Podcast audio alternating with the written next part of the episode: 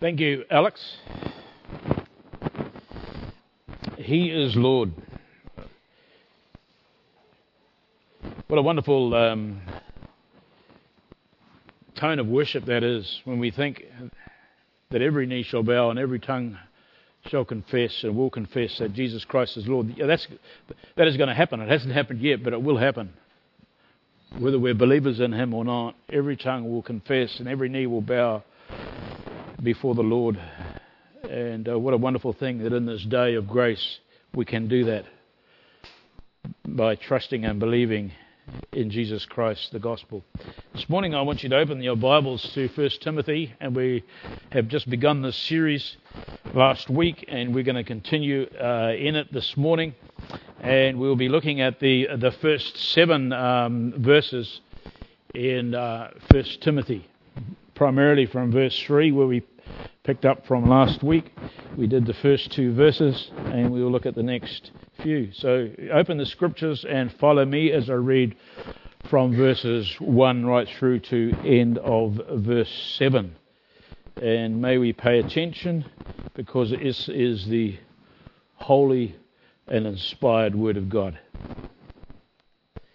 Paul, an apostle of Christ Jesus, according to the commandment of God our Saviour and of Christ Jesus, who is our hope, to Timothy, my true child in the faith. Grace, mercy, and peace from God the Father and Christ Jesus our Lord.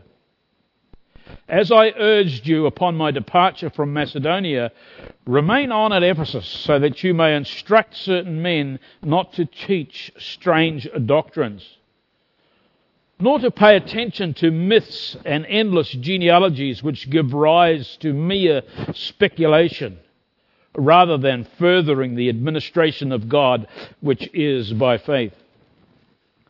But the goal of our instruction is love from a pure heart and a good conscience and a sincere faith. For some men straying from these things have turned aside to fruitless discussion wanting to be teachers of the law, even though they do not understand either what they are saying or the matters about which they make confident assertions. And may God add a blessing to His word this morning. As I was looking into this and trying to really grasp what uh, Paul was instructing Timothy here, I was reminded how many years ago a man uh, proudly told me how he was turning his garage into a workshop because he wanted to renovate his family home.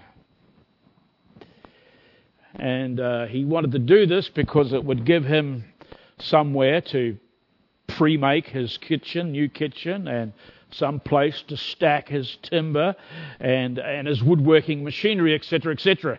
You get the picture. And I'm sure you agree with me that his goal was a commendable one, and it certainly met with his wife and his family's approval. They were going to get a refitted home out of all this. But as time went on, uh, we noticed, as our family, or particularly me, I guess, that his workshop took on a distinct change from what it was first intended to be. You see, this man was a engineer in a power station. And making steam model trains fast became his fancy. His workshop soon became full of train parts and miniature railway tracks and, and metalworking machinery. Boys and their toys, right? The family makeover or the family home makeover uh, took a backward step during the shift of priorities. The house reno job, that goal was hijacked, can we say, by a lesser cause. I guess if we were called to sum up this man's action, just looking from the outside, we might come up with fickle, selfish, inconsiderate, just to name a few when we looked at the big picture of what his first goal was. But, folks, what I want to draw your attention to this morning is that the same thing often happens amongst God's people. We get diverted from the true goal of Christian life and busy ourselves with lesser things. So, what is the true Christian goal? That's a good question. I think I believe Jesus summed this up for us, and we can't go wrong with when Jesus summed things up, right? Jesus summed this up, the believer's goal, when he said that the two greatest commandments of God is that we're to love God with all our being and to love our neighbor as we do ourselves. We see that in Matthew chapter 22, verse 37 to verse 39. That's the goal. So, genuine love for God and others is to be the goal of the Christian life. That's the priority. That should be our overall purpose statement, if you want to put it that way. And yet, as believers, we can so easily get caught up with the trivial and neglect the essential. that's what happened at Ephesus. This church that Timothy was being instructed by Paul to pastor and what to do. You see, the folks at Ephesus, the believers of Ephesus, of Ephesus had lost sight of the essential, the essential precedents of sound biblical doctrine, whereby the church became tangled up with trivial and devastating false teachings.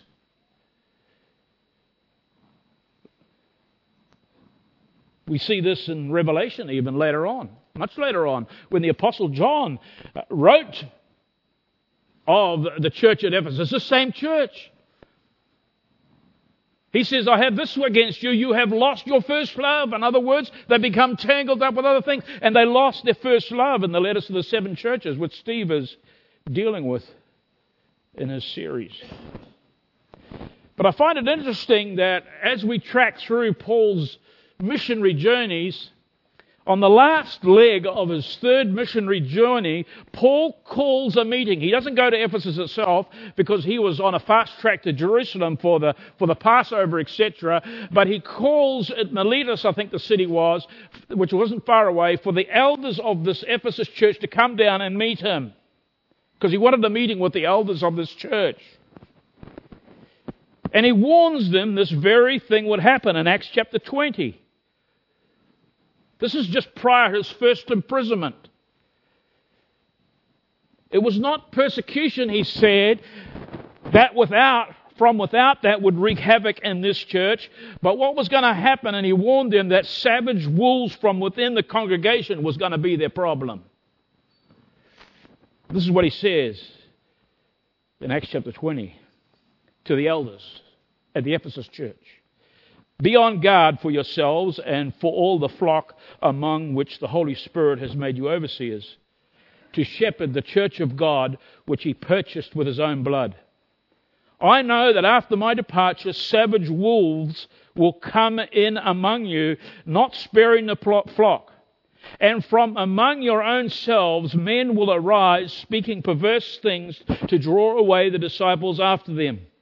Therefore, be on alert remembering that the night and day for a period of three years I did not cease to admonish each one with tears. Wow. You see, Paul had spent, he knew these believers, he loved them dearly. Remember, we talked last week, he had spent two years at least at Ephesus teaching them at, the, at, a, at a Bible school, but such was his love that he admonished them and he, and he warned them, it says, with tears. This was no cut and dried theologian here who had no heart. He had compassion for them. And here we are reading instruction or commandments given to Timothy, this young pastor who was given the responsibility of leading this church. And here he is to understand that Paul had already prophetically spoken of the day when the very thing that was happening was happening now. And he said to Timothy, Timothy, you are got to deal with this issue that I warned about some time ago. So what does he say to Timothy? What does, what does Paul instruct Timothy to do in order to bring about God's divinely approved remedy for the problem that was at hand in this Ephesus church? This is what he does. He commands Timothy to refute both the error and those who are promoting it. That's what the apostle does. The apostle Paul, he urges, he commands. That word instructs there, urges, has the idea of what one would do in the military when a subordinate hears an order from one higher up. The same power in that word. And so Timothy was under, can we say, an apostolic charge to confront these men and to note the contrast between the end results of their teaching with the goal of biblical teaching. That's what he's to take notice of. We see that in verses 4 and 5 of our text today. Now, that also leads to another healthy and an important question for all of us. What is the goal of biblical teaching? We know that the goal of Christian life is to love the Lord our God with all our heart, with all our soul, and all our mind, and to love others as ourselves. But what is the goal of biblical teaching? The text here sees that the church of Ephesus, what was it doing? It was being diverted from the goal of Christian life by some of these false teachers. And uh, that was Ephesians 4, really. Uh, once again, you've got to go to that book to see some of the context and the history. Ephesians chapter 4, there Paul says that indicates that they are being tossed about by every wind of doctrine. And that they'll speak the truth in love. And so this church was having some real issues going down amongst it in its midst at this present time. And so non apostolic doctrines were being taught. They were teachings that were not from God. And so these false teachers had turned aside to what does verse 6 describe it? Fruitless discussion. And this fruitless discussion was centered on myths and speculations about genealogies. That is, what was going down and being promoted as truth here was merely fanciful legends. Stories that were manufactured by men and were being passed off to the believers in the church as truth as God's truth. And Paul ridicules that in chapter 4 of this book, verse 7, and he calls them worldly fables fit for old women. That's what he says. Folks, the doctrine of the apostles was God's truth spoken through them, through the apostles, to the church, which is the only truth for God's people. We need to understand that. We hear lots of different things. We hear men that will get up and, and today in the evangelical church even and say, I have had a word from the Lord, and they'll disperse all sorts of things that are totally contrary or not in the Word of God, and particularly stamped with approval from the apostles. Paul does this. He judges them, these people who were teaching these false, false doctrines in, uh, first, in, in chapter 4, verse 1 of this book. He says, In latter times, some will fall away from the faith, being fixated. That's the idea, being fixated on deceitful spirits and doctrines of demons. So there was wrong doctrines, false doctrines being taught here. And they were being passed off as truth when we go back to the book of Ephesians or go over to the book of Ephesians, we'll see in chapter 2, verse 20, that Paul makes it clear again that the church, the church as a whole and church, when he is speaking to the Ephesians, he is speaking of the local church, has been built upon what? Upon the foundation of who? The apostles and the prophets and the chief cornerstone of the church is Jesus Christ. That's what he says in Ephesians 2, verse 20. So he cements this in place. And this was being undone at this present time when he writes to Timothy. He contrasts and judges evil doctrine with sound doctrine in verse 6 of that same chapter in verse 4. And he says, True doctrine is to be taught to the saints. And so Paul then, as he does here in our text, assigns Timothy the difficult task, but necessary task, of confronting these men and getting the church back on track. How would you like that task? And so here in verses 3 to 7 of our text today, Paul makes clear that the goal of biblical teaching is love in step with God's truth. Now, as we think about that, we need to tread carefully. As many Christians swing to different ends of the pendulum on this, many will swing one wrong way by saying, ah, doctrine just divides. It causes too much controversy. So go easy on theology and just concentrate on loving people. That's all that matters. That's one end of the wrong pendulum swing. It's dolefully weak, actually, because it's impossible to know and practice true biblical love. Note I say that biblical love apart from biblical theology. Because if you haven't got good sound doctrine to know what true biblical love is, you will default into defining what love is by the culture around us. That's all there is to it. And sad to say, we see much of that in the church today.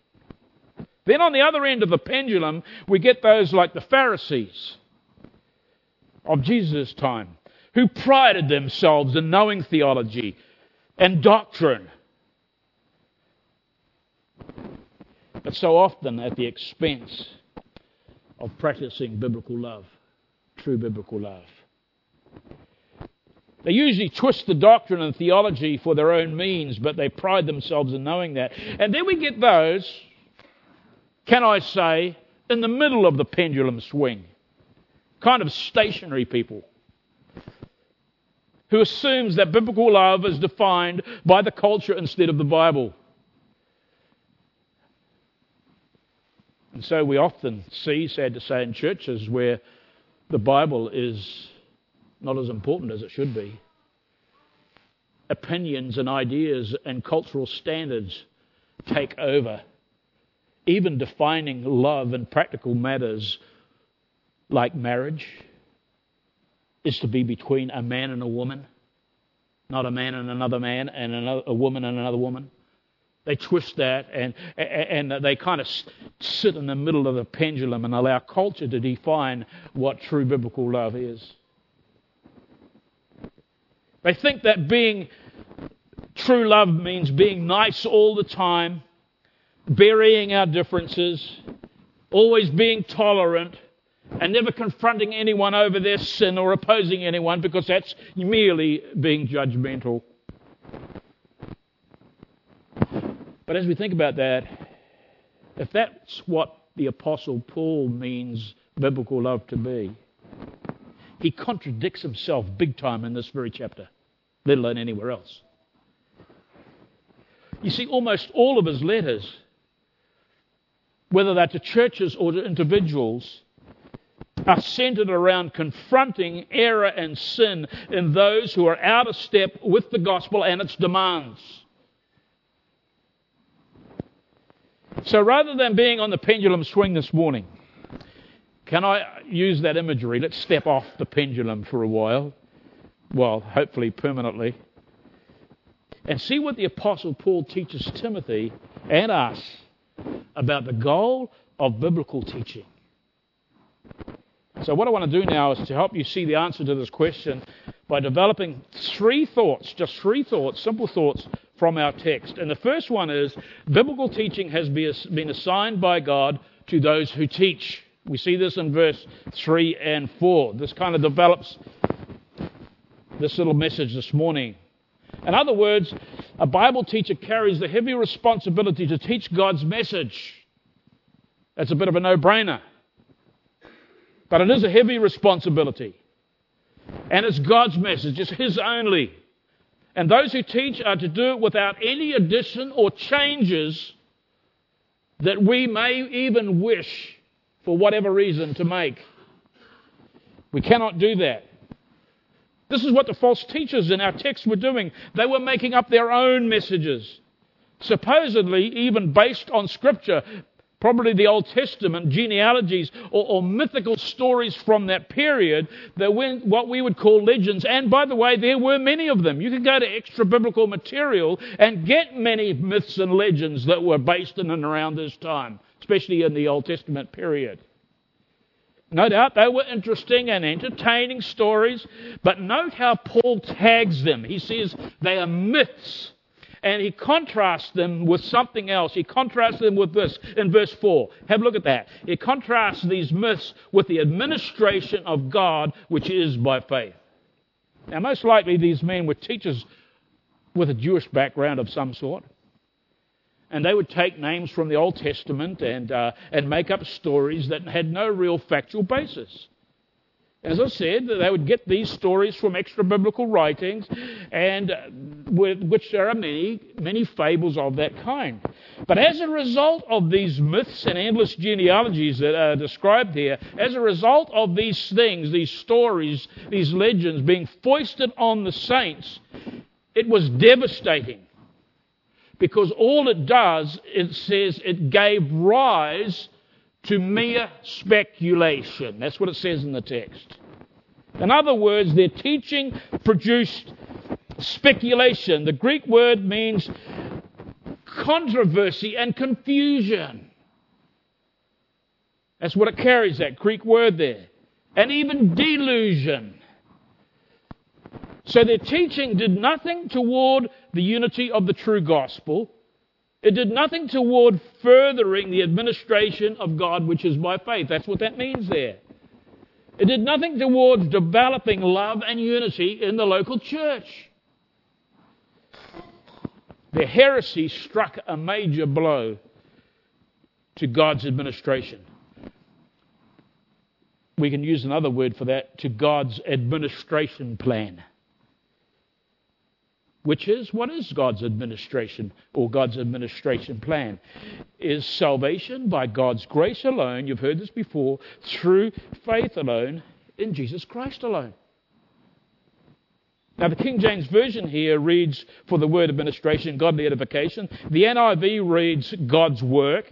And dare I say, both of these words, translations, are weak and that they miss out the real nuance of this word because the Greek word for administration here means management or stewardship. That's what it carries, that's what it wants to portray. And we see that in other texts. 1 Corinthians, Ephesians, and Colossians. And so the idea is that the gospel message is a treasure entrusted by God to men who will give an account to God on whether they have managed it and dispensed it faithfully. That's why we have in verse 11 of this chapter where it says entrusted. Same idea there. Such a steward of the gospel, of God's administration plan, isn't free, folks. He isn't free to modify the message or teach whatever he, or dare I say she, likes or what he thinks he wants his audience to hear. Now, a lot of that goes around on our day, doesn't it? A lot of that goes on in our day. As we saw last week, such a man is under orders from God to what? Such a man who teaches is under orders from God to instruct, that is, to proclaim what God has revealed and nothing else. Why? Simply this because the goal of this divinely inspired teaching is to bring about salvation, eternal life that this glorious treasure offers. It's to bring about changed and transformed hearts and lives. By how? By faith alone in Jesus Christ alone. We see that at the end of verse 4. But sad to say, as in every age, including our own, there are those who tamper with this apostolic message, right? And they use all sorts of conniving and manipulative means and for all sorts of reasons, even in the so called evangelical church. And this is the same sort of thing that was going down at Ephesus.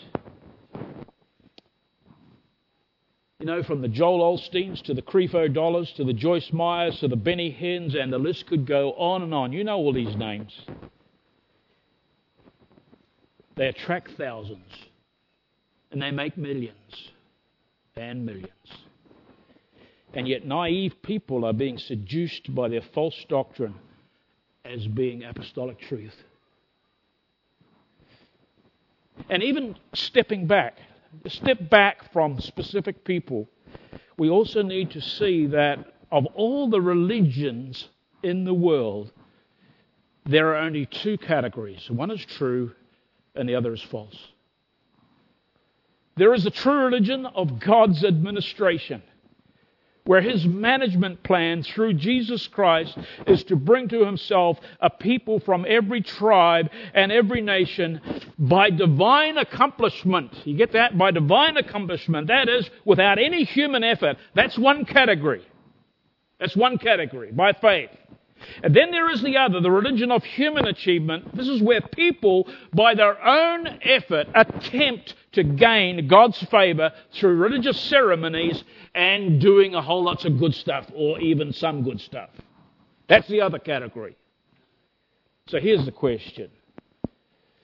Here's the question. What teaching are you standing on or standing for, folks?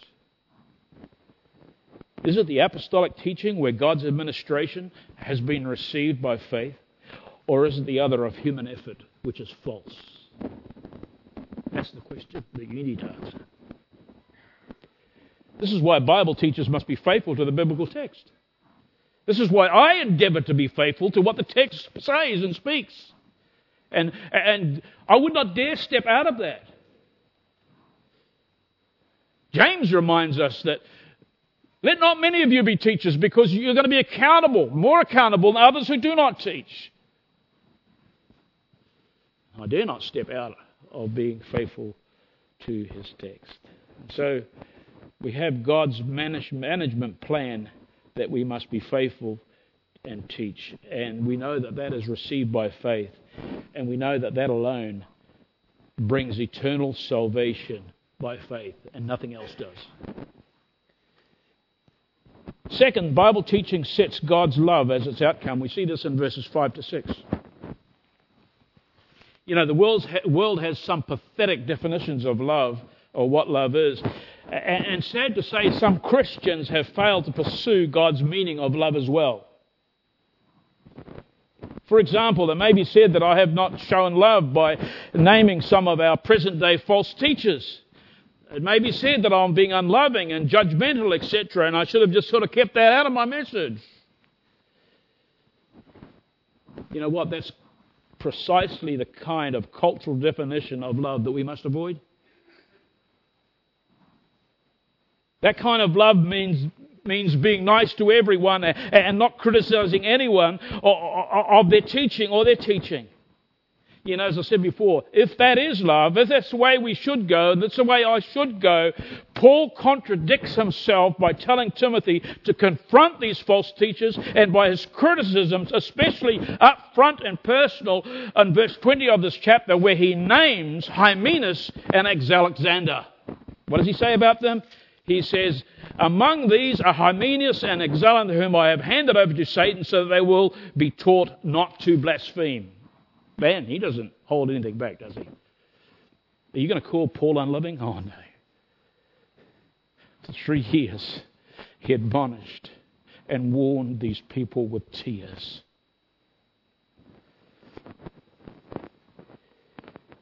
There's love, Paul contradicts himself.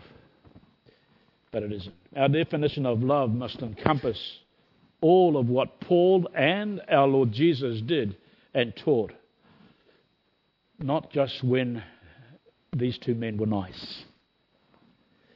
So, what does Paul do here in verse 5 and 6? So, what he does is that he contrasts the goal of his instruction with the end result of false teaching in the church. That's what he does. He contrasts the two. And Paul seeks to produce uh, in the church that's what God's required. And here it is. What does God require? Love toward God and those who belong to him.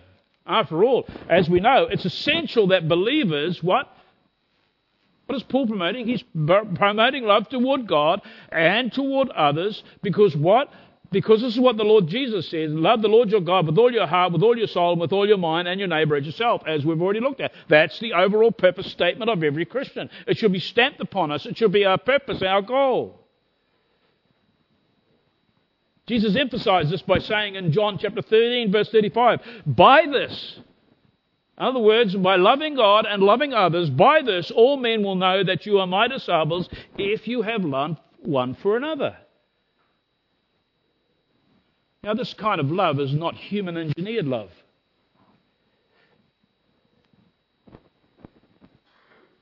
It is love that comes from God. And if you're not a believer, you won't know anything about this love. But I trust you will as you repent and trust in the Lord. This is the love that is poured out within our hearts through the Holy Spirit, and it was given to us when we came to faith, according to Romans chapter 5 and verse 5. There's a miracle here. This is a time when we get new aspirations, new desires, new longings, which has a love for God like never before and a love for others like never before.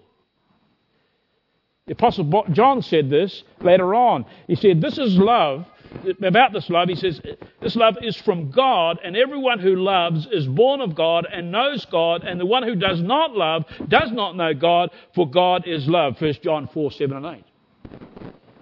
We call this divinely given love, the special kind of love that only believers have and should be practicing and should be developing. We call this love agape love, and you would have heard that as believers. It's a love that acts freely. It's a love that acts without obligation. It's a love that chooses to deny self and to sacrifice whatever for the benefit of others. You know anything about that kind of love?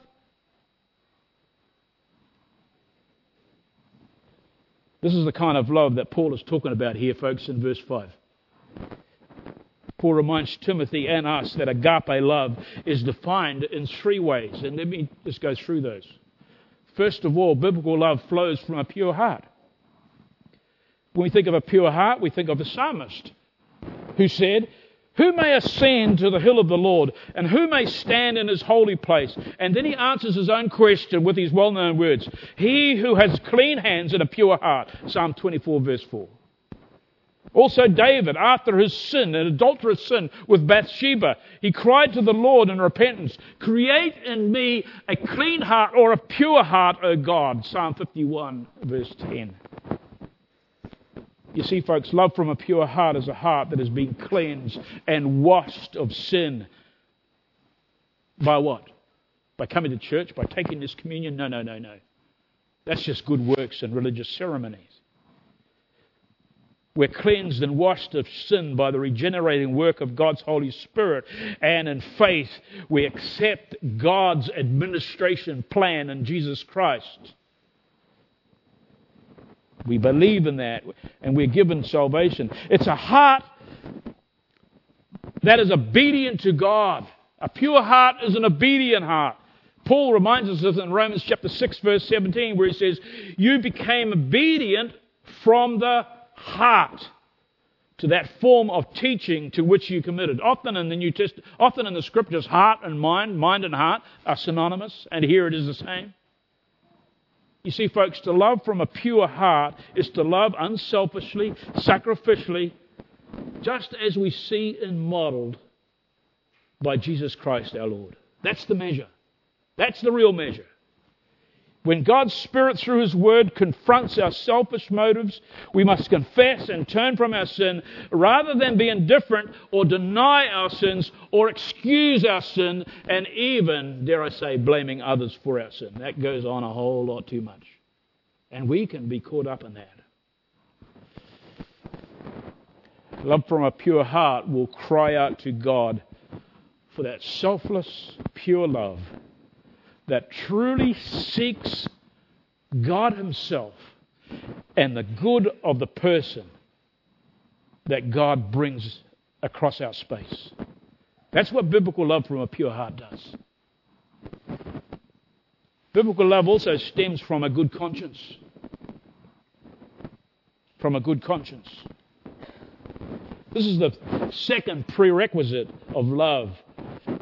And we need to note that it's, it's it's not just a conscience, but very descriptive, a good one. And I'm sure every single person will know the difference between having a good conscience and a bad conscience about something, right? And why is that? Because God has given every single one of us a conscience. This is the faculty that God has given mankind to determine right from wrong. It's like a, a personal self judgment or a self criticism system that we have within us. It will either affirm our thoughts and actions or will accuse us of wrongdoing. You know what that's like. An accusing conscience, what does that produce? Man, I know this too much. It accuses despair and guilt and fear and remorse. Read Titus chapter 1, verse 15. And according to Romans chapter 2, verse 14 to 16, everyone stands guilty before God because every person, whether religious or a pagan or whatever, has violated his own conscience. No one gets away from this. And who gives us a conscience? God. We all know the difference between a good conscience. And God has set the standards between right and wrong. And we all know when we violate our conscience. But you see, folks, those with a pure heart or mind will not be condemned by their conscience because our conscience has been made good, right?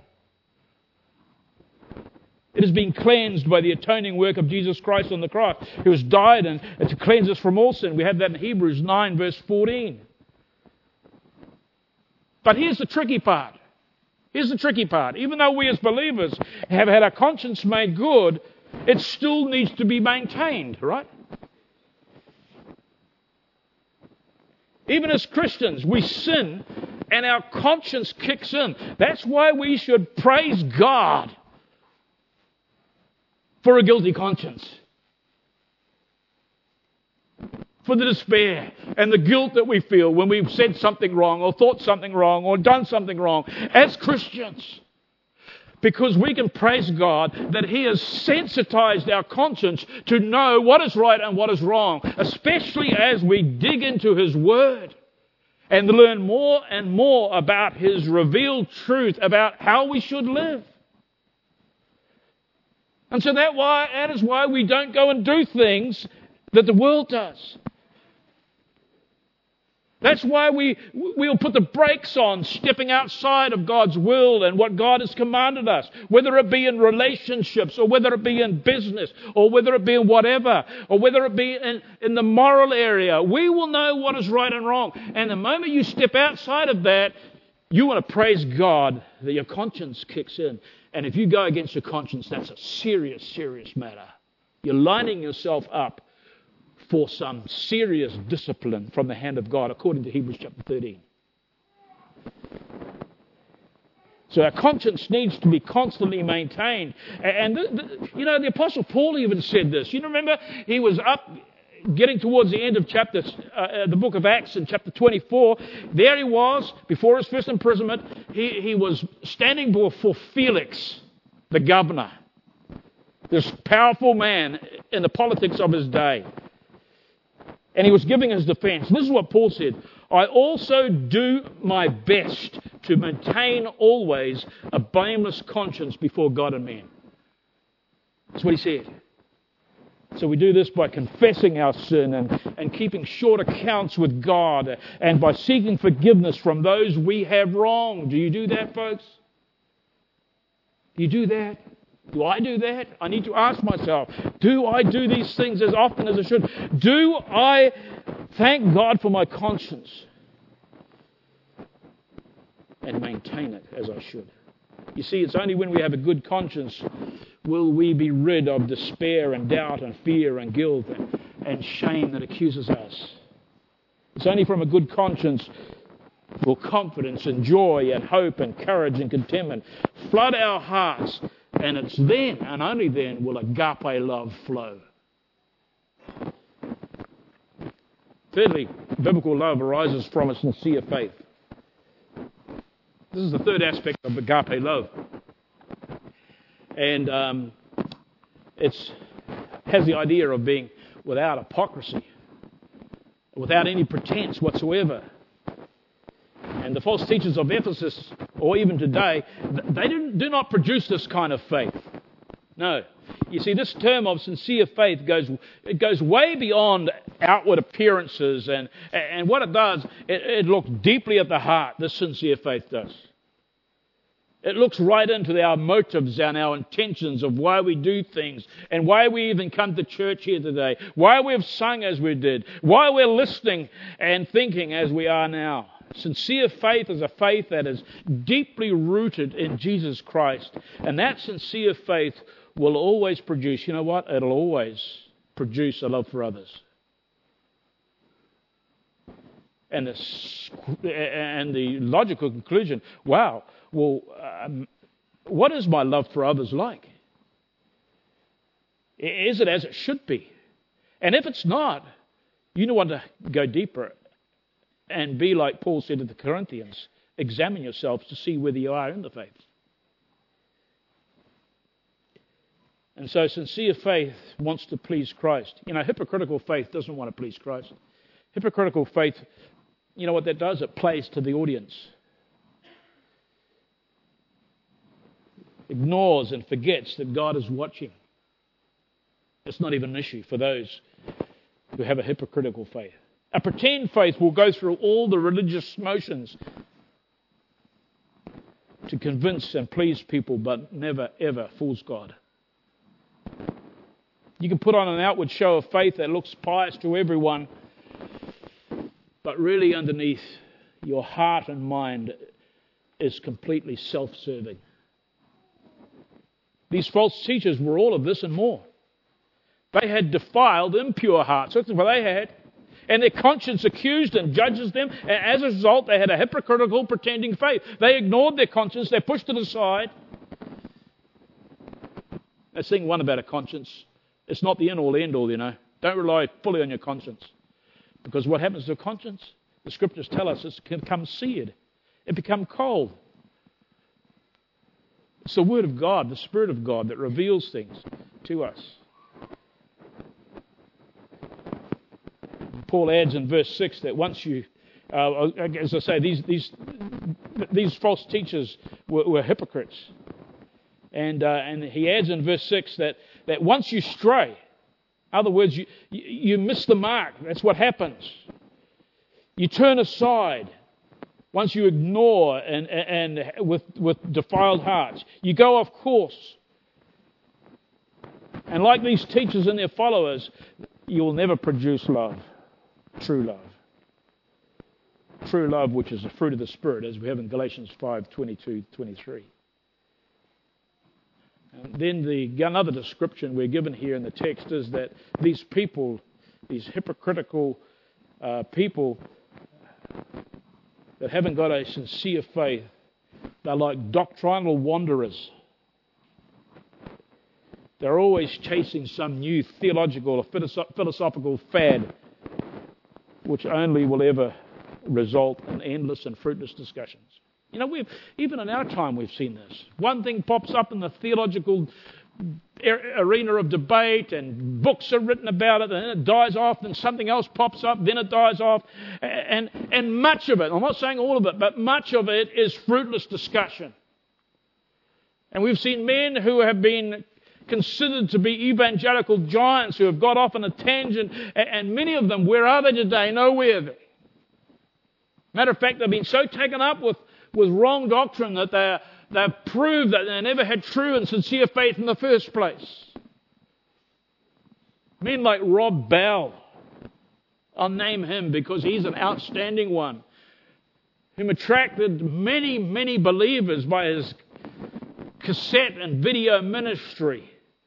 But today, today denies heaven, denies hell, denies the need for justifying work, and says that everyone will be saved because God is love. It's a lie of the devil.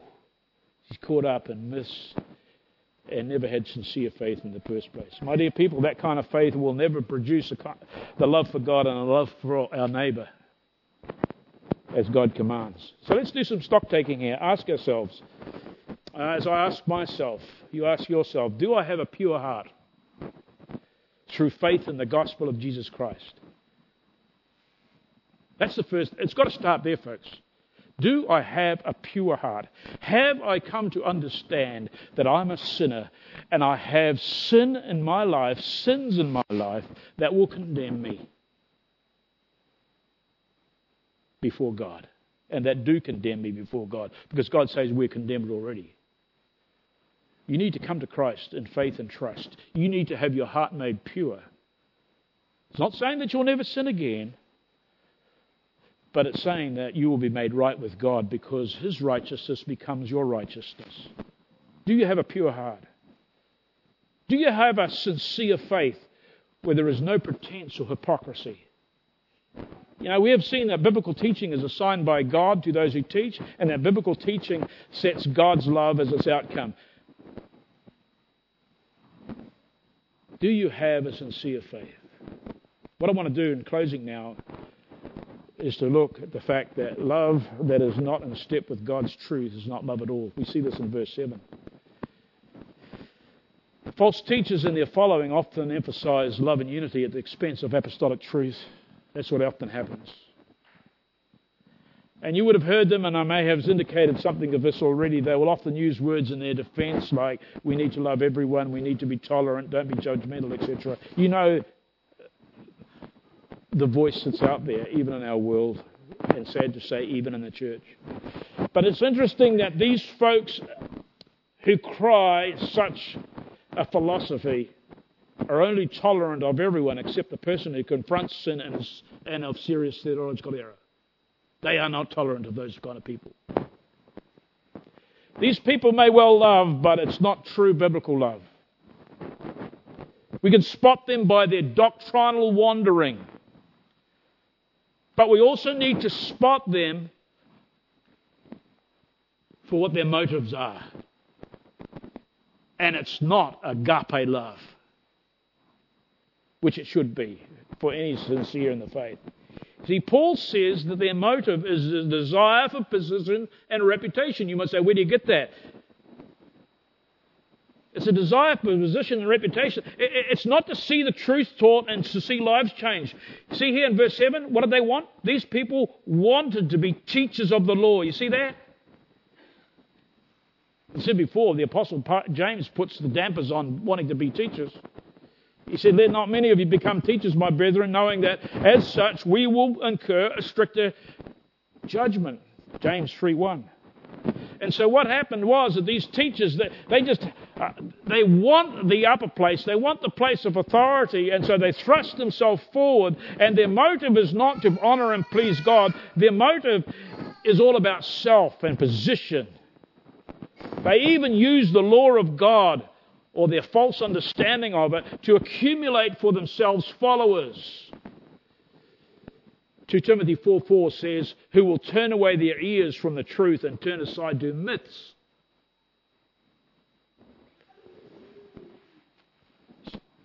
So we need to see the motives prestige, places of authority, and dare I say it, in our modern day, these men and women make a whole lot of money out of it. The goal of false teachers is not to create, uh, to create an environment of love or to develop an environment of love, but purely to boost their own egos and to fill their own pockets as a bonus. And nothing has changed. Nothing has changed.